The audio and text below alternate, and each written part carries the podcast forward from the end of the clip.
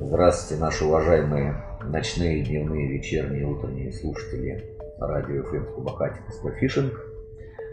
Эта передача заряжена лично Кашпировским на вашу безопасность.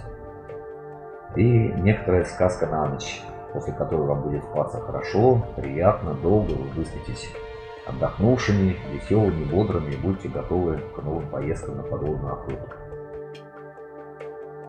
Дорогие мои, когда вы крайний раз осматривали свое снаряжение для подводной охоты критично и осматривали именно со стороны собственной безопасности, рассчитывая все возможные варианты развития событий под водой. Учитывая то, что события под водой развиваются очень быстро и слишком часто намного быстрее, чем иссякнет возможный запас ваших прокуренных и пропитых легких, могу ответить никогда или очень редко. Мы смотрим рекламные буклеты или читаем рассказы какого-нибудь долбанного гуру от подводной охоты, который готов идти на все, лишь бы участвовать в рекламе. Ему абсолютно пох на вас, на вашу безопасность, да и вообще на события в мире. Давайте рассмотрим простые, обыденные мелочи, которые мы часто забываем.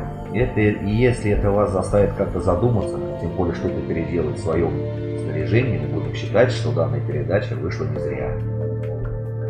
Давайте оттолкнемся от того, что фонарь для подводной охоты, а, что ножи и так далее практически не выпускают для подводной охоты. Примите за данное, что подавляющее разнообразие моделей фабричных фонарей не выпускаются для подводной охоты. И заявление продавцов – это лишь заявление продавцов или текст рекламы, не более того. А, фонари выпускаются фабриками исключительно для дайвинга, а уж потом рекламщики позиционируют их как подводно-охотничьи. Подавляющее количество фонарей идет в продажу с простой веревочной петлей и пластиковым фиксатором. Все. И на водоемах большинство подводных охотников именно так его и носят. На веревочной петле и крепко зафиксировав на запястье.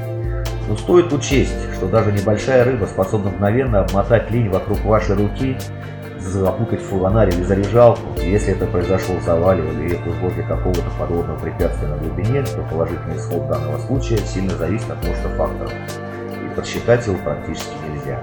Успеете ли вы доставить нож? Успеете ли вы достать нож? Сможете ли успеть перерезать петлю? Успеете ли его распутать? Хватит ли вам воздуха успеть это сделать? Или же вы перед потерей сознания и утоплением будете рвать сняжем собственные ноготочки и кожу, пытаясь освободиться от элементарной ловушки, а вода все больше и больше будет поступать в ваши разрывающиеся легкие от напряжения и... В общем, всем пипец. Первая же попытка дышать водой, за неимением возможности выйти на поверхность дышать воздухом, будет фатальной. Далее смерть. Найденный утонувший охотничек, это еще хорошо, если найденный, довольно очень довольно неприглядное зрелище, вернее даже очень неприглядное зрелище. Если вам уже все равно, то вашим родным, близким и друзьям это очень горько и больно. Идя под воду, мы уже всегда рискуем и не можем предугадать и просчитать всего, но в наших силах минимизировать риск. Поэтому, уважаемые наши слушатели, все свои веревочки, шнурочки, резиночки, резиночки оставьте, все свои э, резиночки от трусов, ваших любовниц или даже жен выкиньте нахер и придите в какой-нибудь магазин э, для кройки шитья, выберите хорошую резинотканевую шлеечку где-то толщиной миллиметров 5 если будет то даже, даже лучше присмотритесь к тем резиновым жгутам, которые используют э, дайверы для бандажа э, своих замечательных крыл, крылышек и сделайте себе резиночку из нее. Э, крепите и фонарь, и заряжалку э, только к резинотканевой э, шлеечке. Почему? При каком-то зацеплении вы всегда сможете э, ее растянуть еще учтем, что еще учтем, что коэффициент растяжения этой резинки должен быть менее 200-300%. И поэтому при любом зацеплении, зацепе, застревании, запутывании вы всегда сможете ее оттянуть и освободиться от такого препятствия. Останетесь живы, здоровы и будете продолжать слушать наши замечательные передачи. Вот. Нож для подводного охотника. Когда вы покупали снаряжение, наверняка продавцы вам предложили купить нож, э, гарантируя тем самым, что это вас спасет от всегда. Но теперь задумайтесь о небольшом. Вы умеете пользоваться им?